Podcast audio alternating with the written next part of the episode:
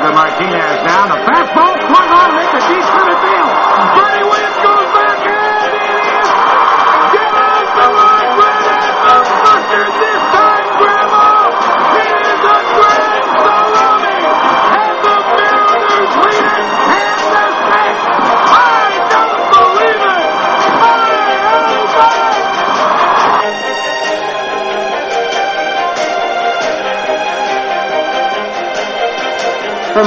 the Robinson Gearing Studio Complex in straight out of God's country, Pawleys Island, South Carolina, the Let's Talk Baseball Podcast Network proudly presents Backwards K Pod.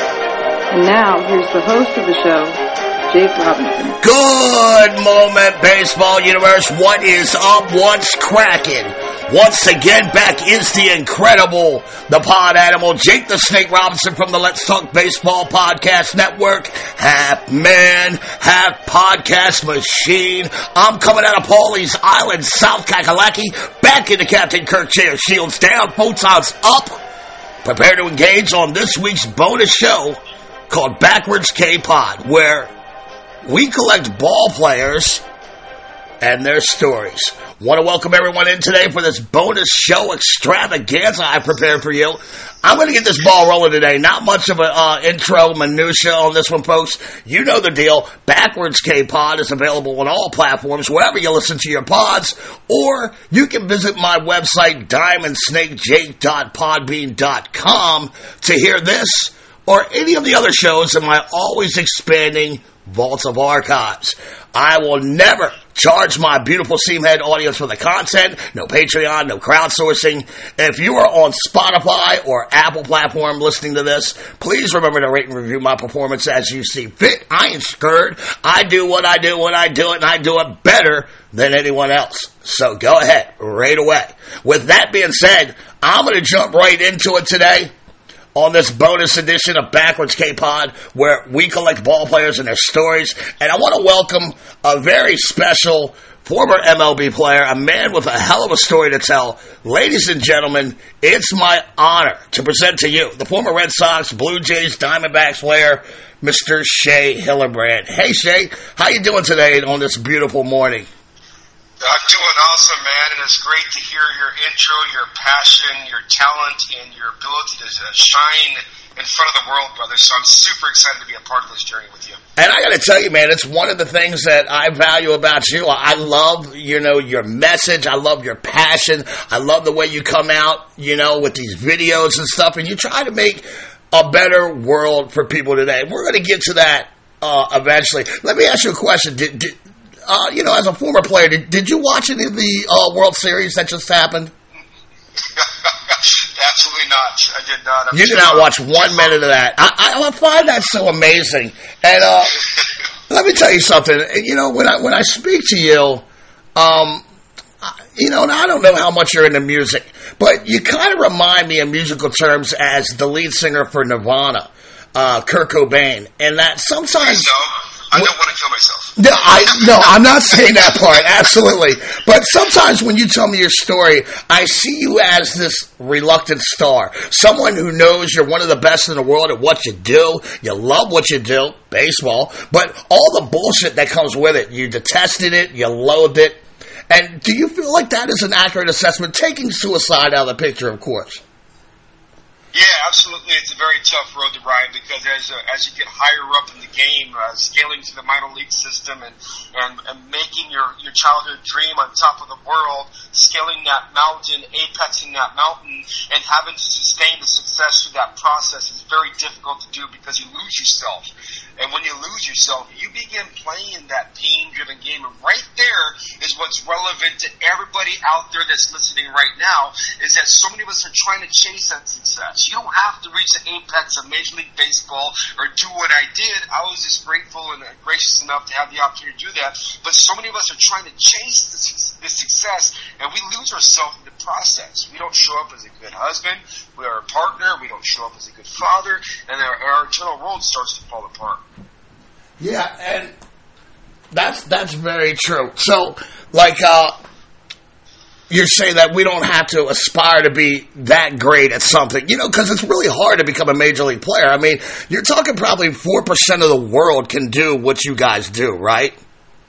I'd imagine less than that. Yeah, there's 20,000 people all time in 100 years to ever play baseball, and obviously there's 7.5 to 8 billion people right now on the planet. So if you look at the numbers, the, numbers are staggering, and you have a better chance to win the lottery than do what I did. But uh, listening to the audio clip on the intro, man, I, I really forgot how good I was. I really. Thank you for taking me a bit down that journey uh, uh, that we did because that brought back great memories. Do you remember that game?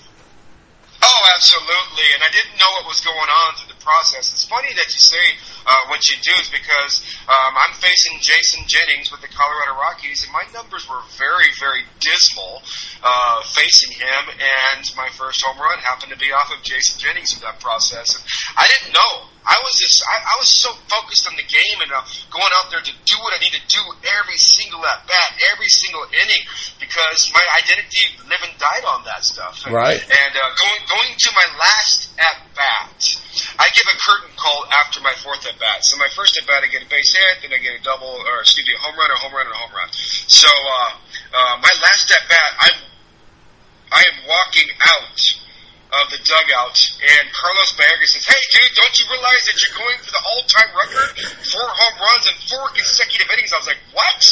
and I was standing in the batter's box, my last at bat, and my knees were shaking. Right. It's like every every everybody that was watching a Major League Baseball game had shifted their focus. Like all all the syndicasts and uh, syndications have shifted to, to watch my at bats. So I had the whole world watching me, and, I, and it's crazy because the pitcher threw me a first pitch hanging curveball that I not could have just hit out of the ballpark, but I could have launched it out of the. Oh, I could have launched. I could have launched it out of the stadium. All right. But I wasn't focused because the pressure in that environment was so great uh, that I took the first pitch. But ultimately, ended up hitting a double uh, to the right side of, which is left center, to the center fielder, and scored Luis Gonzalez. So ended that game with five for five, with three home runs and seven RBIs. Hey, that's a good I day. got a baseball of it. That's a, that's a good day at the office, man. And, and I love that you remember everything so vividly. I got a game we're going to play down the line, uh, you know, to test your little memory there. But I, I just love when, when ball players are able to recount stories and what the counts was, who's the pitcher was. I'm amazed by that kind of stuff. Um, let me ask you, uh, what was your introduction to baseball as a kid? I just loved baseball. I loved being outside. I just loved throwing the ball against the wall. I loved hitting a ball off the tee because I had a vision in my head and a dream in my heart of becoming a major league baseball player. So every chance I got, I was outside. I didn't sit still. I was that kid in class that was always disrupting the class. I couldn't, I couldn't focused because I was like, oh my gosh, I have ADHD, OCD, all those things that all the teachers and all the doctors and all the people are trying to take out of these kids today. That's exactly what you need to tap into greatness and do something that very few people do. So it breaks my heart to see kids that are stifled, that their dreams and visions have been taken out of them because people can't control them. So I didn't listen to music until I was 14 years old. I never Wow. watched TV. And, and the first band I listened to ever was Milli Vanilli. Blame it on the rain. I love these people. Then I find out that they're not even singing their own song. Right. I'm like, oh my gosh, I'm So I better go out and take this anger and frustration out on mastering your craft. So ultimately, as a child, uh, I, I, as I look back now, baseball wasn't out. I had internal pressure. Right. I had internal stuff. I got you. Going on inside of myself because of experiences I experienced, like so many other people.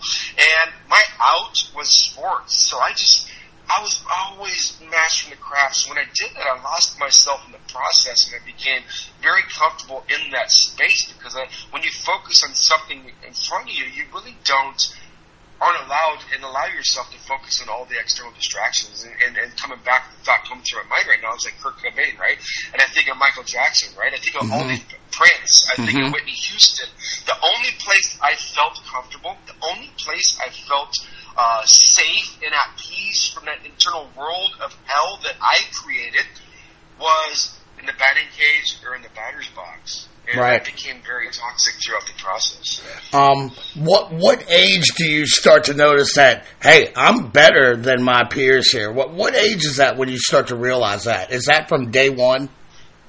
I don't know if I was better, Mm-hmm. but the thing is, is that, and it's funny you say that, and I'm so glad you said that because a revelation has came to my mind. Mhm. And this is what's relevant for everybody out there.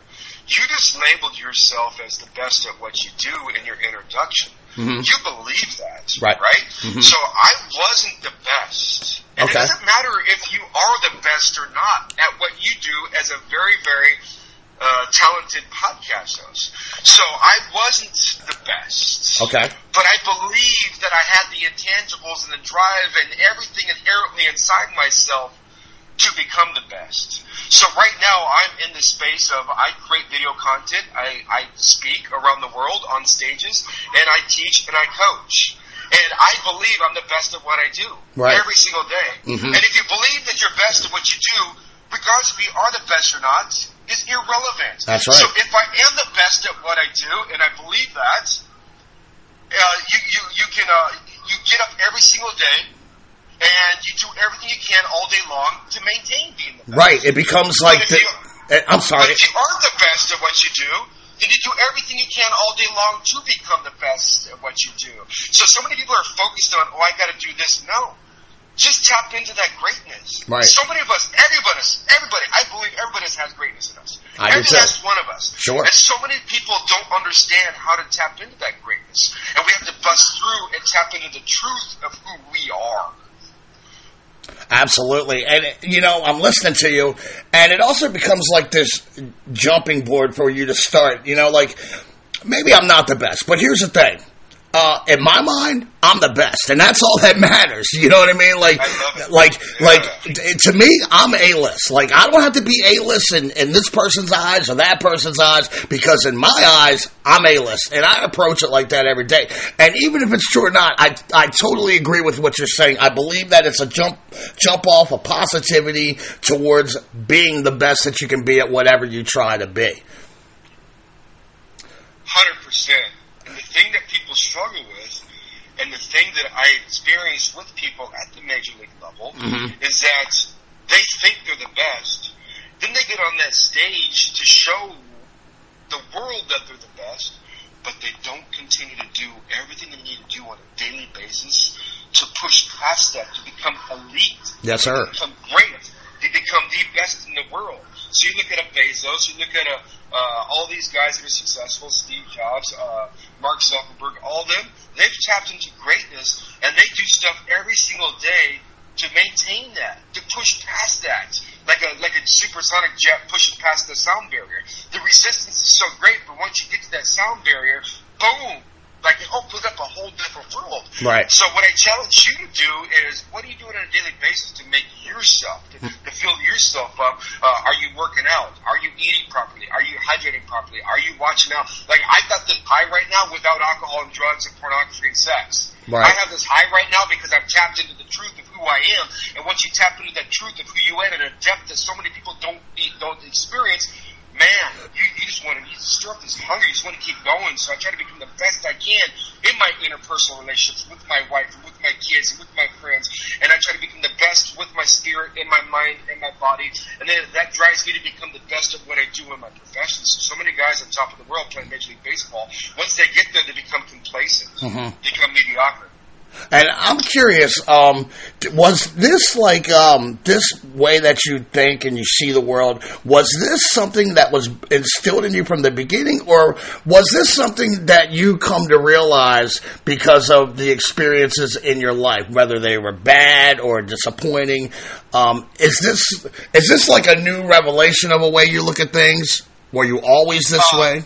The way I look at it now, uh, through a totally different lens, and that's formed by your perspective. And the perspective that so many people view the world at right now is limiting them. It's put a glass ceiling on top of themselves, it's shackled them inside their internal zoo, which which I which what I call because I'm an animal freak, and they're complacent. They're shackled to status quo and, and mediocre because those limited beliefs they've created inside themselves from the stories that they have and the experience and how they interpret and communicate those experiences to themselves throughout their life, basically in their childhood and through their adolescence. So my mom likes to say, well, you had it in you.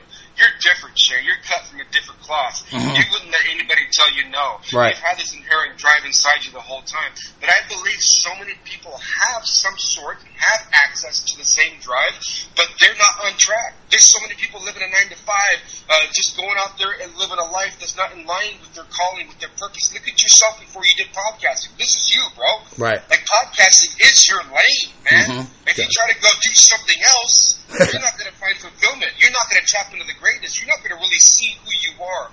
And I'm trying to challenge people to audit their perspective and audit where they are right now. And I'm not saying, hey, quit your nine to five, but if you're miserable in your nine to five, we got to do something differently because you weren't created for that.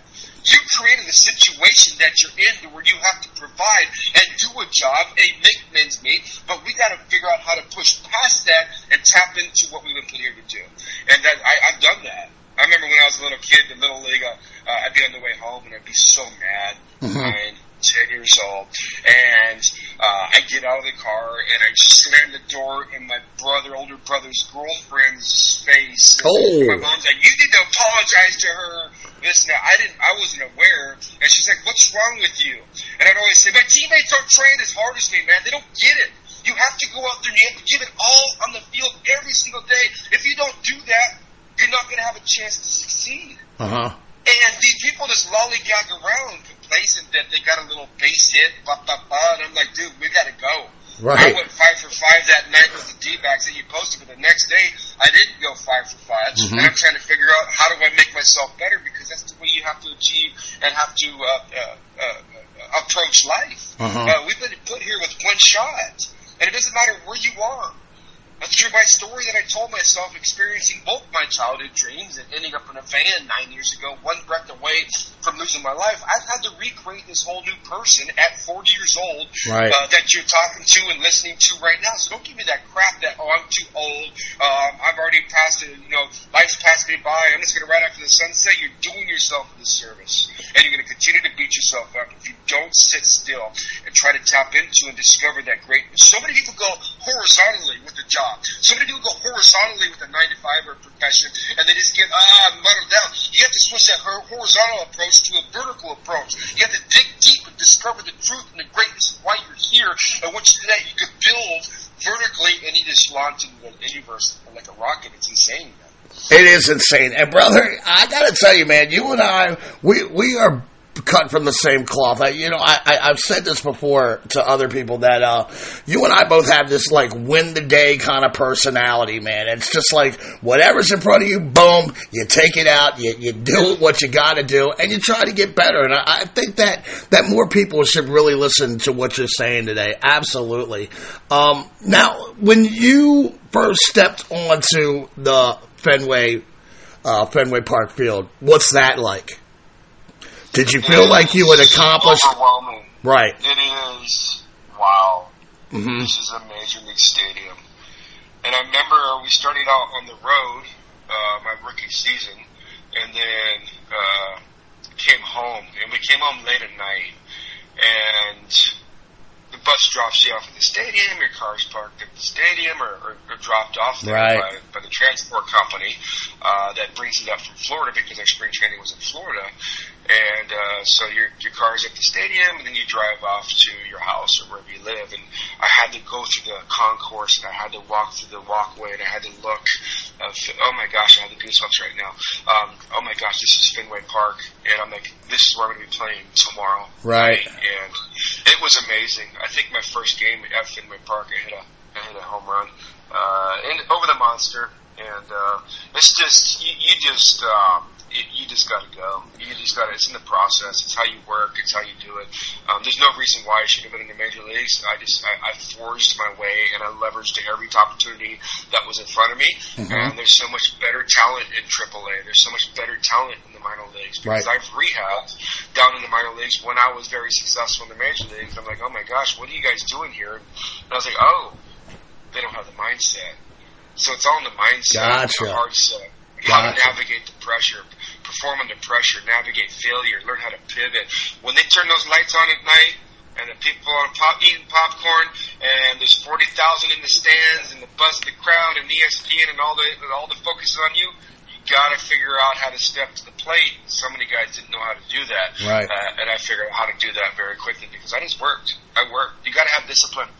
You can't take the same mindset you have right now into a new generation of greatness of who you're created to be.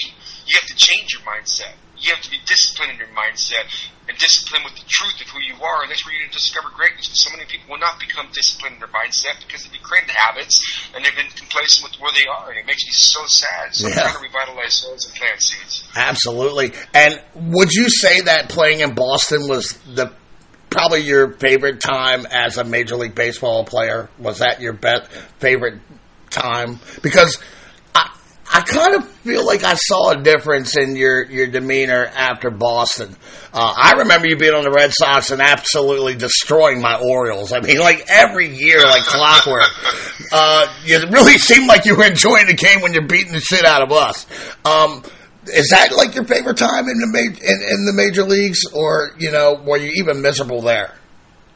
That, that that's just a phenomenal question. So thank you for asking me that because 100% uh, Red Sox red is in my veins. I was I was the person to I was hoping to play my whole career there. Like the fans, I'm a blue nose player, like a blue collar town, Right. red nose. Like man, like I ran hard from home to first every single time. I'd get out. Uh, if I got out or when I got out, I'd be going back to the dugout and the fans were like, "It's all right, Shane. We'll get him. Don't worry about it. It's like a family, man." And and they booed me when I made an error on the field, and they booed me when I didn't come through. And that's just how it's supposed to be. That's Right. fans. That's family. That's passion. But they never booed me for effort. They never booed me for not showing up every day and giving my max effort and focusing and concentrating and, and, and presenting myself in that position position to represent the Red Sox. So when I was on the plane, um, we were going to Toronto um, in 2003. And not many people know this, but May 29th, I was traded from Toronto to, excuse me, I was traded from Boston 2003 to Arizona Diamondbacks. And Johnny Damon came up to my seat on the plane and he says, dude, we just traded you to Arizona. And I'm like, what? it's like I found out from a teammate first, Right. not the organization. So it's like, how did this happen? That's shitty. But what people don't realize is that I was hitting seventh in that lineup. The lineup is stacked, and I was leading the Red Sox in two months with RBIs. I had 49 RBIs Mm-hmm. after two months, and Manny Ramirez had 47. Wow. So I had almost 50 RBIs after two months. That's, Right. not, that's like a third way through the season. Sure. And after I got traded, my career was over. It I was. done. Yeah. Well, I know I that, was miserable. Right. I and you were miserable at this time. You're miserable, right? After leaving Boston, you're you're, you're just not feeling this baseball shit at this moment, right? Brother, I was miserable my whole life. Right. So, Gotcha. uh, my out was was I mean, like this. There, I, I, there's, it's no zero disrespect to any any other organization. Sure. Great times in, in other organizations. Uh huh. Uh huh. Man, like I, I've never felt as a family. I've never felt like like at home with the pressure. With like this, there's certain people that are are built to endure and thrive in that environment. Mhm. And it doesn't make it, it doesn't make you better or worse than any other player, but I was one of those guys. And- Big Poppy was one of those guys. Right, You sure. I mean? Manny. uh, Yeah. Um, yeah. now, on the flip side, um, you weren't happy at all in Toronto. And, you know, I know that there was some problems there. Are you comfortable talking about what happened in Toronto? I'm comfortable talking about anything you want to talk about. Gotcha. I was comfortable in Toronto in the batter's box and in the batting cage. Right. But it was the clubhouse. Oh, you know, you, know else when I was comfortable? What's that? On the first and the fifteenth. I got paid a lot of money, brother. I hear you, brother. I hear you. I hear you. So, um, why don't you explain to me what happened in Toronto in your words? I know there was uh, there was some um, some kind of argument between you and the manager John Gibbons. Uh, some things that you may have wrote on the board, and your frustration uh, didn't play well with him or Ricciardi. What exactly happened in Toronto? Um, it's funny that you say that because what I want to convey to your audience hmm is that if you don't take anything else from me, I hope you take this from me. And I'm sorry if you can hear my dogs barking. No, you're good, brother. Pain not transformed is transmitted. Let me say that again. Pain not transformed is transmitted. We're going to go through life. Right. And we're going to have experiences in our life. And our belief system is formed and created, and the foundation of who we are happens in our childhood and in our adolescence. And if we experience things in our childhood and our adolescence that we see uh, that is a negative, like what the heck just happened, that's going to cause an emotion, and that emotion is going to form a pain because the way we perceive and the way we interpret and communicate that experience to ourselves. So I went along my journey in my childhood and in my adolescence, and what happened was I got kicked off my junior high baseball team, I got kicked off my high school baseball team, I got kicked off my junior college baseball team. Really? I got kicked out of multiple games in the minor leagues. I got in fights with the managers in the minor leagues Okay. multiple times, and I was always the best player. Right. What is this from? This is pain that I didn't transform in experiences in my childhood, and this is what the listeners are going through, and this is why your listeners aren't able to tap into the greatest version of who they are because they formed a perspective that's holding them back from the pain they experience in their life. Hmm. This is natural. This is human. This Uh-huh. is all of us. Yes, sir. So I wasn't able to transform any of that pain I experienced in my life, so it was transmitted. How do I transmit that pain? Through anger, through com- competition, through all that stuff. I was a raging bull in the clubhouse. I was a raging bull on the field. I don't know what y'all are doing. I'm going to the big leagues and I'm crushing. If I don't get a hit off this pitcher tonight, I'm going to throw my bat at his face. If the third base coach is going to chirp at me and yell at me to, uh, when I'm in the batter's box, I'm going to release my bat and hit him. Like that's the rage I had inside myself. Right. That's not Shea Hillenbrand. That is not pain that has been transformed, so you're going to transmit that pain. So I would hold stuff in and hold stuff in and hold stuff in and hold stuff in and hold stuff in, and then I just explode. I just explode. Right. And I did that throughout my whole life. I've just done not on that. baseball field. Sure. But my out to try to escape that pain was having success in my Mm-hmm. profession. Because if I had success in my profession, everybody think I'm a really cool dude, but inherently inside myself, I think I'm the biggest worthless piece of crap in the world. And I was so scared for anybody to ever look into my eyes. I never let my wife, 15 years, look into my eyes, I was scared because I was scared that she would see the shattered soul inside myself because that pain that I didn't transform was transmitted and it harbored inside my soul and I became a very toxic person. How do you transform pain? You might be listening or, or questioning. You transform pain by changing your perspective to that pain point. So I'm going out throughout my career and I'm a cancer in the clubhouse. I'm out there crushing. Mhm. Um, I'm not a good teammate. Right. And it's sad because I'm the greatest teammate now, and I'm the greatest. Like, Right. I'll take the shirt off my back to anybody, I help everybody.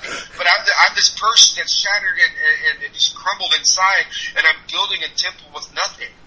So it gets to Toronto, and I'm like, oh my gosh, I'm traded from the furthest place from home. I'm in a different country. They tax you another 4%, so I'm not making the same money. Like, it's so many stupid things you have to go through. Yeah. Rather than having a perspective like, oh my gosh, this is a great opportunity Right. to experience something that I wouldn't experience otherwise because I'm playing baseball.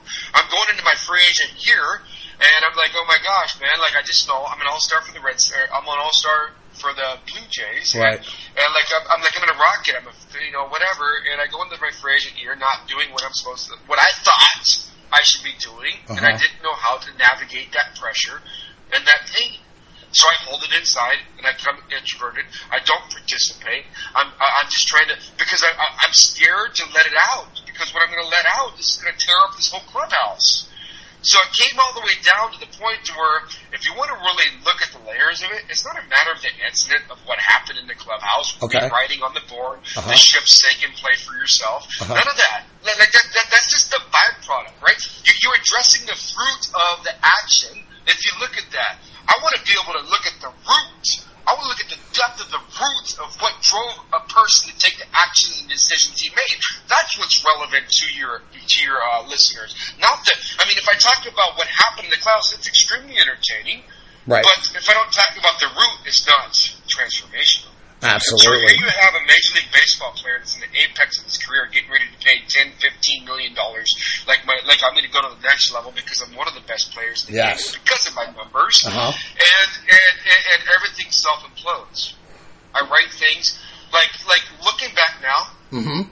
out of any manager I played for, looking back now, John Gibbons is the kindest manager I ever played for. Wow. And it's like I said, zero disrespect to any other manager, Right. right?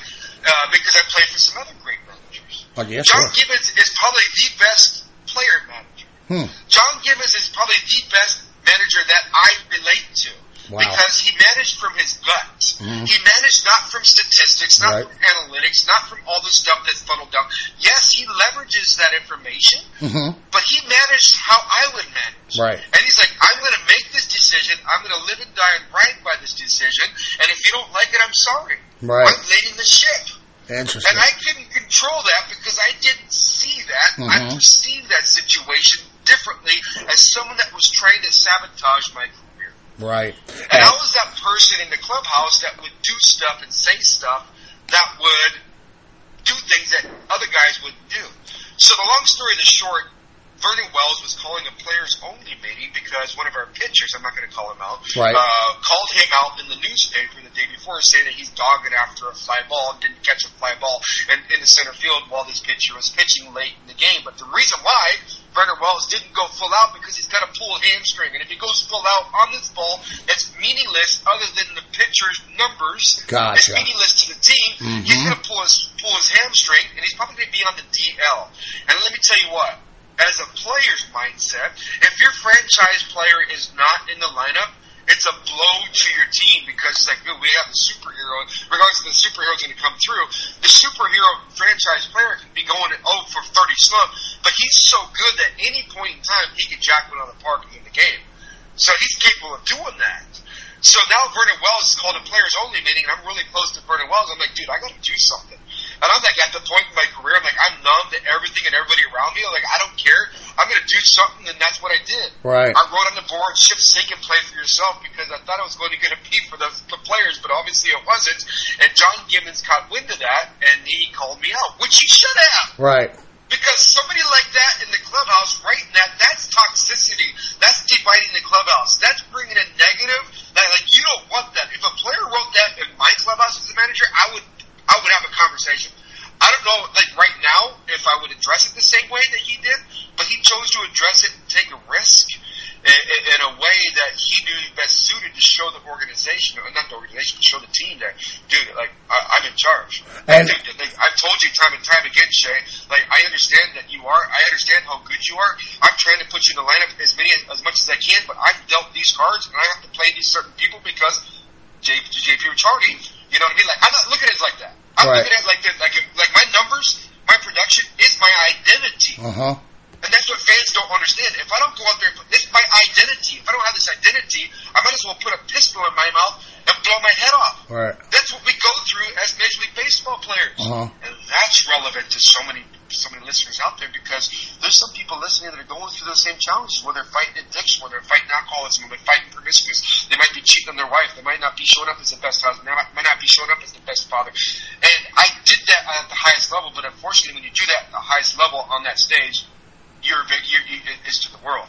So the whole world knew what Shea Hillenbrand did. So that was like the like the grand finale of It was. two years of having to deal Uh-huh. with Shea Hillenbrand in your clubhouse as a manager. That is a really good manager. That, Right. Like I would like like seriously, if I went back and played now, I'm like I want to play for that team Right. because I'm a different person than I was in the clubhouse. I'm Well, let me ask you this. Let me ask you this. How long after this incident do you realize that the problem is the root? How long does it take for you to reflect and, and realize that there's something much deeper than, you know, me writing this on the board? There's something much deeper inside of me. How long does it take for you to come to that realization?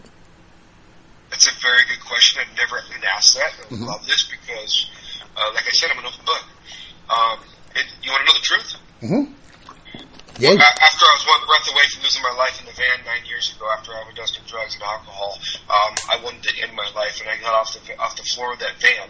And when I got off the floor of that van, I didn't have any side effects. I didn't have any nausea. I didn't have any stomach ache. I didn't have any headache. And the, the, the cocktail of uh, of alcohol and pills I consumed the night before because I was trying to run from that pain. I was trying to numb from that pain. I was trying to flee from that pain because pain not transformed is transmitted. I couldn't feel that pain never went away because I never dealt with the root of that pain. So Uh-huh. when I left off the floor of that van, I was forced with two main decisions. Like the most major, most difficult decisions of my life. I said, I have to take back control and I have to own my life. I'm 40 years old. Like I have so much more of my life and I know there's greatness inside myself that's so far greater than whatever I did on the Major League Baseball field. I can give two craps about baseball. hmm But I know I've been created with a voice, with something to be able to reach the world with what I'm doing right now. And I said, I got to take back control.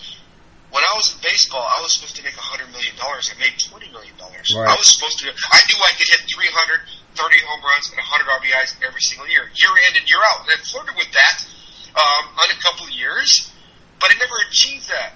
And let me say, I don't care about the 100 million. I don't care about the 20 million.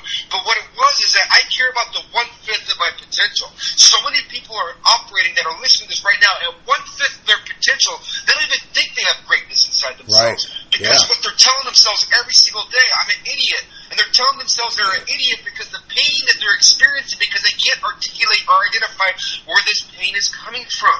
And they don't know anything outside of that pain. I live with that pain and that gut wrenching stress in my stomach for 15 years straight playing baseball. That is the worst experience in the world, and it doesn't matter where you are. So I became infatuated to say, you know what? Why did that Shea Hillenbrand not reach or only reach one fifth of his potential? Mm. What I discovered, and at that point in time is where I discovered it when I got off the floor of the van. What I discovered is that your perspective of how you view the world is how you're going to portray yourself. Right. My perspective of how I viewed the world at that time on top of the world, on that level, I'm not good enough, my dad doesn't love me, and I have this pain inside myself, and I do not know how to get rid of it, but the only place I don't feel this pain pain is in the batter's cage or in the batter's box, or if I'm doing things to distract myself, cheating on my wife, having sex, watching pornography, and then taking Adderall, and then drinking. And what I want to, want to share to your audience is I was not a drug addict, and I wasn't an alcoholic, and I'm not a drug addict now, and I'm not an alcoholic. What I discovered through the process is that the number one thing that, this is what Shea Hillenbrand believes, the number one thing that everybody's addicted to is not food, is not drugs, it's not alcoholism. But the number one thing that people are addicted to is the story that they tell themselves every single day.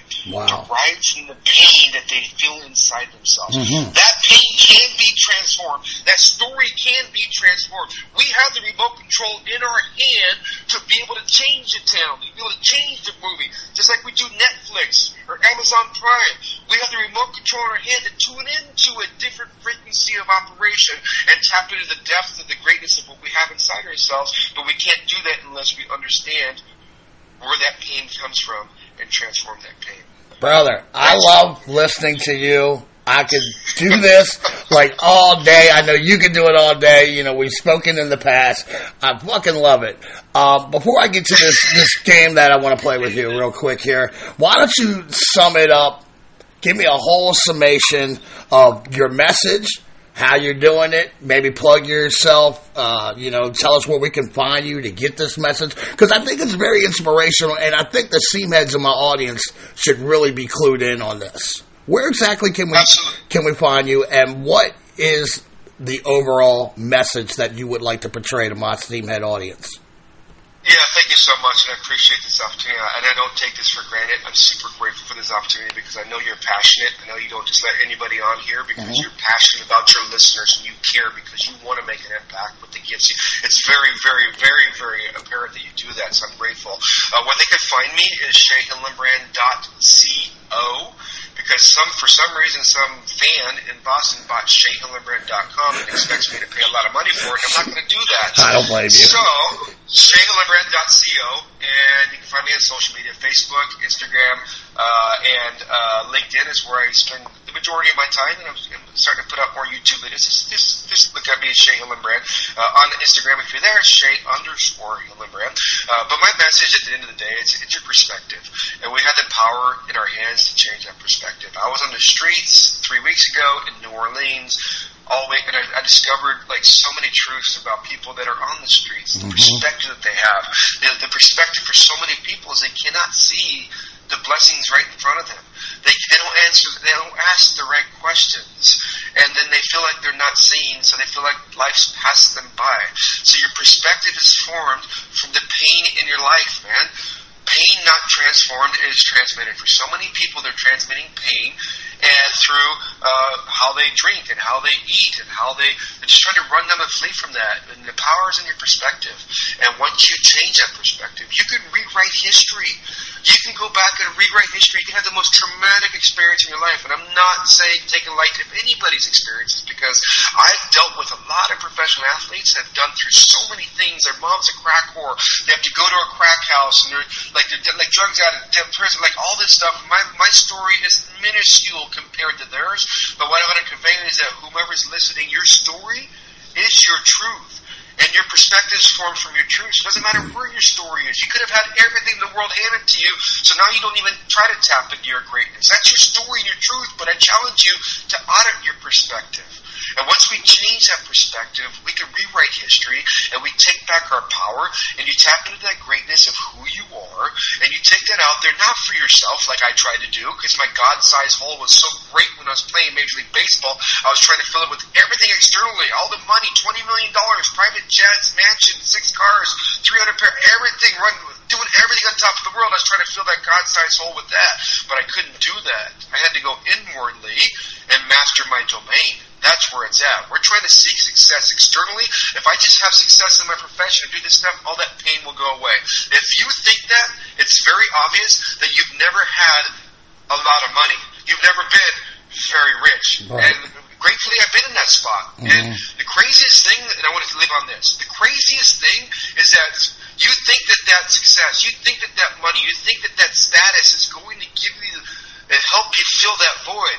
And when you get there and realize that it doesn't, that's the scariest spot to operate from, is when you have that success and realize that that is not filling that void because you don't know how to fix it. You don't know how to rectify your relationship with your spouse or your partner. You don't know how to rectify because you're not equipped to, to fix your relationship with your kids and all the damage that you've done as a byproduct, not in, intentionally, but inadvertently because the pain that you're experiencing hasn't been transformed, it's been transmitted. So I challenge people to audit their perspective. Awesome, brother. Awesome message. Uh, I mean, just totally awesome. I, I, I could talk to you for hours, man. So look, before we get out of here, I've had a few ballers in here. Uh, Kenny Singleton, Benny Agbayani, Bill Lee, and others. I like Uh, to. play with Benny. Oh yeah, Benny's a great guy. Great guy, man. I love Benny. Amazing guy. Uh, so you know, I like to play this game with these guys. It's called Who Owned Who.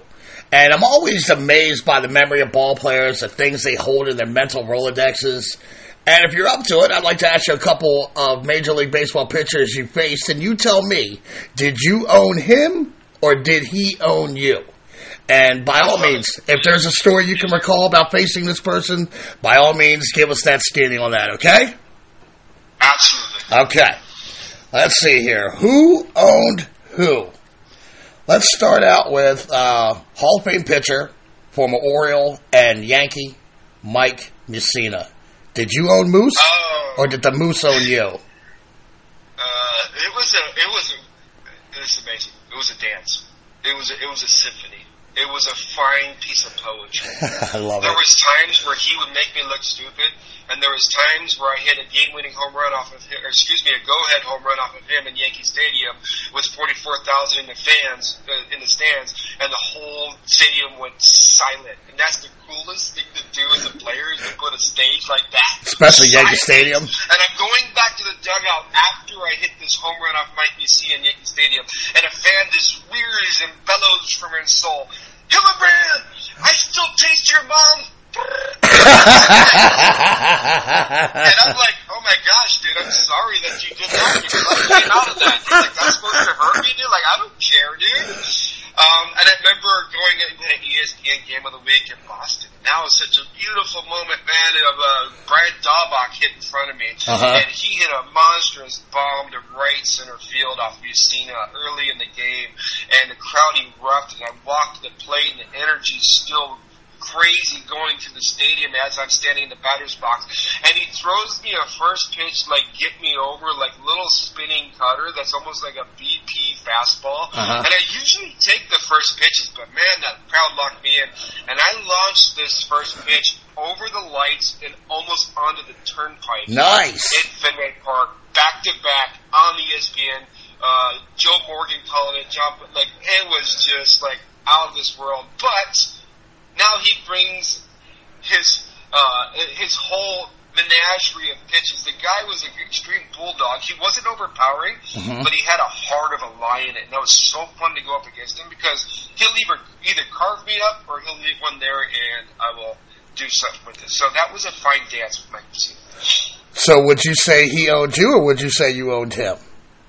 It just depends if you're a Yankee fan or if you're a Red Sox.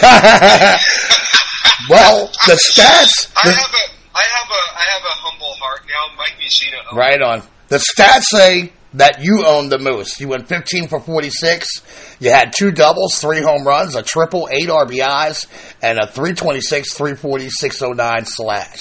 So not bad numbers against the future Hall of Famer right there. Uh, let's do another one.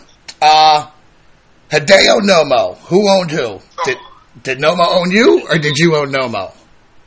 I owned Nomo. did. I played behind Nomo uh, in Boston, and Hideo Nomo taught Shea Hillenbrand how to eat sushi. Really? And that was a cool experience. because a lot of people don't know, I grew up a diehard Dodger fan in Okay. LA. Yeah. And I would watch Nomo. I would idolize Piazza. Mm-hmm. So I'm on the plane going from Boston to LA.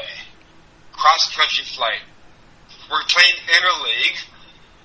My first time in Dodger Stadium for Shea Hillenbrand. I had dreams for two weeks going up to that experience, not about doing something spectacular at home plate, but standing at third base and looking up in the stands where I sat as a kid, eight, nine, ten years old, with the nachos in one hand and a chocolate malt in the other hand, saying that I'm going to be down there someday. And I envisioned myself, I have the goosebumps piercing through my soul right now. Nice. Uh, uh, it's just, uh, it's just, uh, I just, I'm going to be down there someday. And that's what so many people don't do. They don't, they, they, they, they let life kick them in the butt. Right. And life's knocked them down and knocked their dreams and vision complacent and knocked them out of them. And they just got to revitalize that. Their, their, your dream is dormant. So I sat there on the field uh, after I was on the plane, but um, our athletic trainer, who was one of my really close friends, Chang Lee, trained Hideo Nomo in the off season. So he knew Hideo Nomo inside and out. So I went up to Chang Lee on the plane on our cross country flight, and I said, Chang, what's my approach against Nomo? And I was so nervous because he's got this Ginsu changeup and this kung fu windup. right. I, played behind him in Boston, Right, man, and it's right. just like he threw a, a no hitter, and I, I was like, oh my gosh, when this guy's on, he's untouchable. And Chang says, "Don't worry, sit fastball." Said, Come on, dude, he's got this changeup, Ginsu. No, no, no, no. The fastball. Trust me. Sit the fastball. and I go back to my seat on the plane, like scratching my head. I'm like, oh my gosh, I guess I'm just gonna have to do that. Long story short, um, oh, I, I, oh my gosh, man, I'm almost gonna come to tears right now because uh, I had a dream as a kid with uh, Vince Scully calling my at bats. Wow. first time Vince Scully ever called my at bats. Wow. And I have a video of it. Uh, long story short, uh, that game I went four for four uh, with a single, a double. I had a single off the double Hideo Nomo, I had a double off Hideo Nomo, and I had a home run oppo off Hideo Nomo. Damn. And it was just an out of body experience. I Man. Just, like, I was just like riding that wave. It's like I can't even believe it's so overwhelming to be in that experience, living your childhood sure. for time that you've been Yeah. so long that it's like you, it's just like you can't even process the feeling. So I, yeah, thankfully I just faced him. Uh, I believe that one time. And No, actually, you faced him.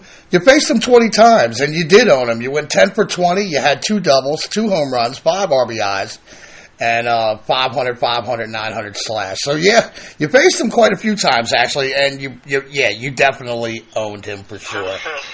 Uh, how about Yankee southpaw Andy Pettitte? You can go to hell, Andy Pettitte. I'm not that type of person.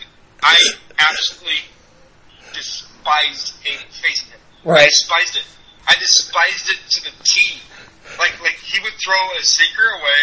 He would, and if I got on first base, I was so like in my head because I can't believe I got on first base. He picked me off first base because he got one of those amazing Yes. amazing pickoff moves. Yes. But he hit the ball so well and he threw a cutter in on me that I just jammed myself every time. And then when I, the one or two times I got into a hitter's count, I'd like, he'd throw me a sinker and I'd hit a like line drive at, at Soriano or somebody at second base. But 100%, 100%, that's not even a question. He owned me big time. He did. You went five for 27, two RBIs, four strikeouts.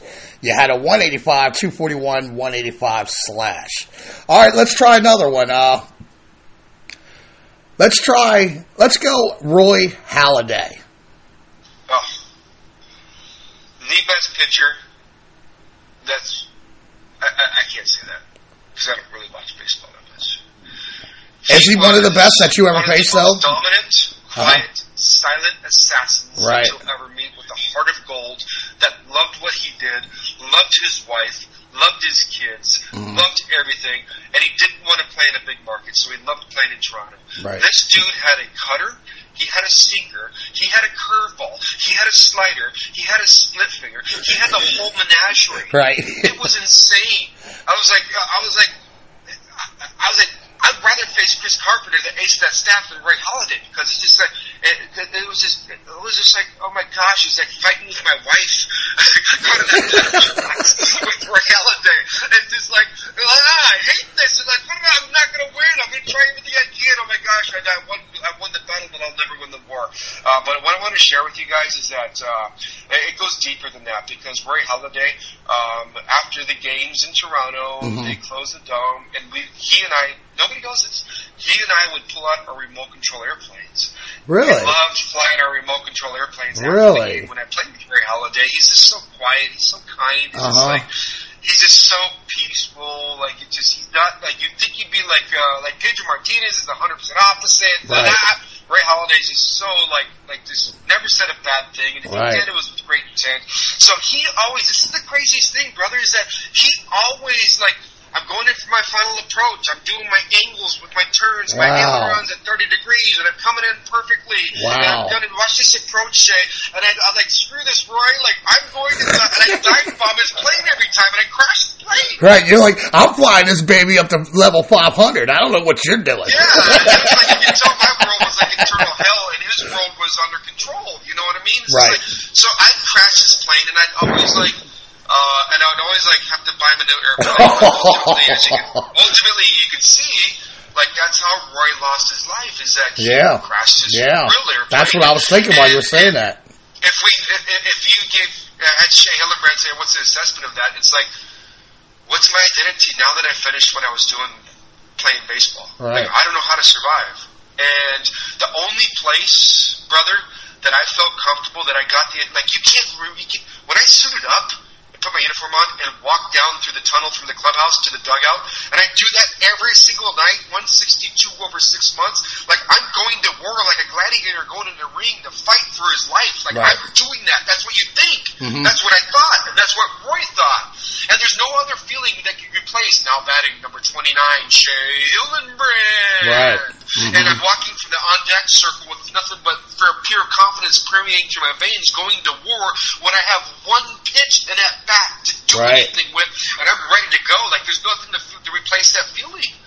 And it's so difficult for us Major League Baseball players to find something to replace that when we're done. And Uh-huh. Roy found that adrenaline through flying his plane. He he, was very skilled. And he was very advanced, and, and obviously he tried to push the limits. And he came out. Uh, you know, it, it's just it's just very unfortunate It because is. that's not who he is. Right. That's not who he was. And, and the, the, I mean, I'm telling you, man, the fight is real. The fight is real. Like us as Major League Baseball players, a lot of people don't realize it, don't understand it, because they think we have everything and we we're living the dream, all that stuff. But the the, the, the pain, the fight, the pain is real. It doesn't matter where you are. But Roy Halladay owned me. Yeah, and and once the and once the cheers stop, it, it, it's got to be like a you know a a, a, a mind opening experience. You know what I mean? One day, like you said, they're Shane Hillenbrand. You know, When you lose the game, your mind gets twisted. Right. When your mind gets twisted, you live in the past. heard heard. So so many people listening to this right now, they're like, "Oh, I didn't achieve. I missed my opportunity. I didn't do this. I lost my marriage. I lost this, or I'm in this spot." When you're in that spot, your mind gets twisted, and when your mind gets twisted, you live in the past. And for so many people that live in the past, they beat themselves up over the mistakes that they made, not patting themselves in the backs to see how far they've come Right. to persevere because they woke up that day. That's right. That's right. You're absolutely correct.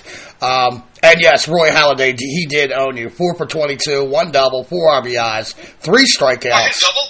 You did have a double, and you had four RBIs. Oh You had three strikeouts, 182, 182, 227. We'll do two more guys.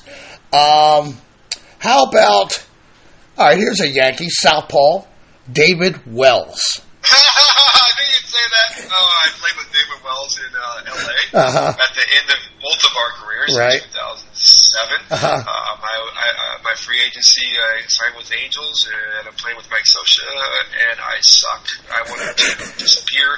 I wanted my pain to end, Right. and they released me. Grady Little, who was my first, second big league manager, but he was Mhm. my manager when I became an All Star. He gave me a chance, and I went there and I played with David Wells, and this guy is a hoot.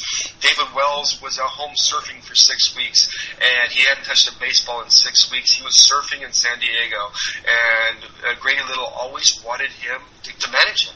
So the, the Dodgers signed him, and he they flew him to New York, and he started in New York without touching a ball in six weeks. He threw five or six innings and won the game. Wow. But David Wells struck me out probably three or four times legitimately because Uh-huh. you as a hitter, you know when's a ball or a strike. I don't Right. care what anybody says. Right. I know my eye is so tuned in. Mhm. But it all depends on the umpire, and that's the beauty of the game That's because true. you have human. That's right. Right? So each umpire would have different zones, and the game's changed so much now. Apparently, there's that one umpire this season that called a perfect game. Who gives a damn? so, um, uh, David Wells struck me out multiple times, but the, the, they called it a ball. And he's out there just fuming on the mound and got side, you know, distracted just a bit because he's like, dude, I struck this fool out. And the very next pitch, every single time, I would get a hit. so the, the very last time, he struck me out when he was playing for the Red Sox. Uh-huh. And um, I was playing for the Jays. And he legitimately struck me out. Like, boom. Like, he, like, it was like, like, no crater. He started like walk off the side of the mound. You know what I mean? It wasn't like questionable. Like, like, dude, I'm done. I got him. Cool. Ball. And they all, he turned around like, what? I got a ball? Like, this is strike. Are you freaking kidding me? Like, this is stupid because nobody knows like the, the, the challenge that we'd have against each other, right? Right. And he was just like, like he's dominant, man. He was so good. Like, Right. look at him, like, how does this guy do it? Right. Like, he was so good. So, anyways, what happened? The very next pitch, base hit. right. I'm rounding first base. He is cussing out the umpire at home plate, like like wearing him out. Right. Like, but nobody can hear because Sure. you know. It- he's got So some the discretion. Second base umpire comes in and tells tells Wellsy, "Stop it! That's enough." And then David Wells turned around and he spat towards the umpire, like, "Bah!" like not Alomar, but he. Okay, not an Alomar, I gotcha. He threw him out of the game. David Wells got, I got David Wells thrown out of the game. I would do that with him and Kenny Rogers as well. So I own both of them. Yeah. Uh, but they were just phenomenal pitchers. But a lot of people don't know really realize either. David Wells is a huge memorabilia like f- fanatic. So Oh. um, I wish I wish this stuff would come out. He would use a brand new glove every time he pitched. Really? So he just went through hundreds and hundreds and hundreds of gloves a game. He would get a new glove and he'd wear it during the week, like through his bullpens between the starts, and he'd do it, and he'd autograph it, and then he'd keep it aside. Wow. Him and Barry Bonds had the most amazing idea because when you're you're an entrepreneur, right? So Uh-huh. he collected all this memorabilia. So after he's done playing, he can, he can he can sell it. He can do whatever he want with it because those are assets. Wow. And Barry Bonds is the same way. Barry Bonds was not a part of the Players Association because he's like, why would everybody else make money off me? Like like like no, dude, I want to do my own thing. Right. Whether you like it or not is irrelevant, but that's what he chose to do, and they- they're sitting on gold mines. That's that's amazing. I owned David Wells. You did own him. Amazing. 21 for 45, five doubles, one home run, four RBIs, 467, 467, 644. And I'm digging this uh, Yankee. I like hearing your, your you pontificate on these Yankees pitchers. So I'm going to give you one last Yankee pitcher, Good. and we're going to make it El Duque, Orlando Hernandez. How'd you do against him? His was it, uh, like when you say that, like he is um, Mussina, Mike Mussina, and like funky cool Moldy. He had that crazy leg kick. He was Mhm. throwing a frisbee slider. Like he was a very difficult at bat. Like it's just like it's not going up there like digging in. It was like he's got knees and ASS and elbows coming at you, and he's all over the place, and and it's just like it's crazy. So uh, um, I think I did fairly well off of him, but you know, Yeah, I would say he he probably I would say he owned you. You went three for twenty two, one double, one RBI. did. yeah, yeah, he owned me. Yeah, three Ks, one thirty six, one seventy four, one eighty two, and uh, But you know what's funny is I remember like getting a hit off of him before I hit that game winner off Mariano. Really? Wow. So uh, I was watching tape of that home run you hit off uh, Mariano a couple days ago. uh, you know who owed me the most in that staff? Who's that? Brian Boehringer? Mendoza. Who? Oh, Mendoza. Ramiro Yeah. Mendoza. Sure. I had difficult times with sinkers and from righties and cutters from lefties.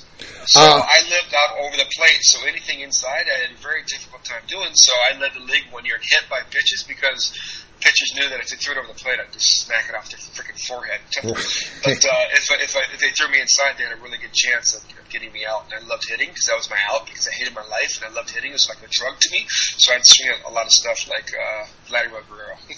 Yeah, from the. I Uh remember one time in Yankee Stadium, huh. Mariano got me 3 1, and Torre, Joe Torre took him out of the game. And he put Ramiro, Ramiro and Mendoza. in. Wow.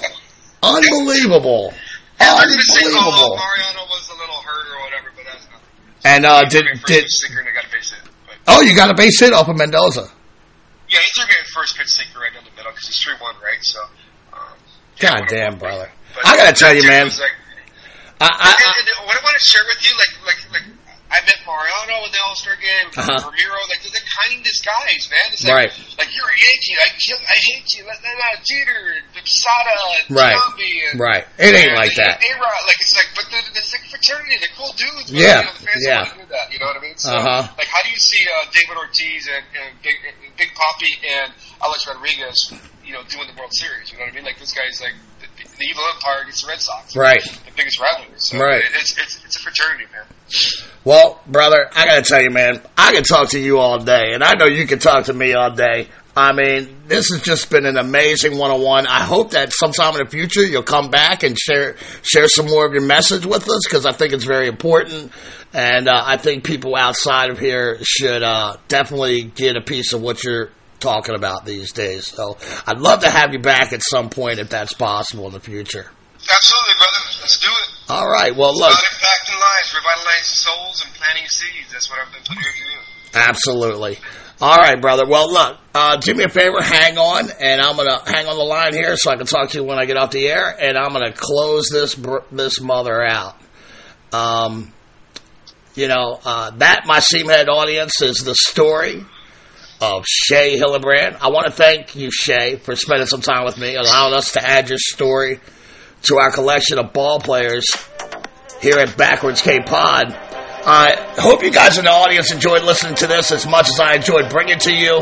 And folks, on Tuesday, I will bring you the in-depth story of the Hammer, the immortal Hank Aaron. I can't wait to bring you that. But look, That's another story for another pod here at Backwards K Pod, where we collect ball players and their stories. Parents, if you see your kid sitting on the couch with their nose in the phone looking bored AF, by all means, take him or her outside and play a game of catch. Thank you all for coming out. God bless and win the deck.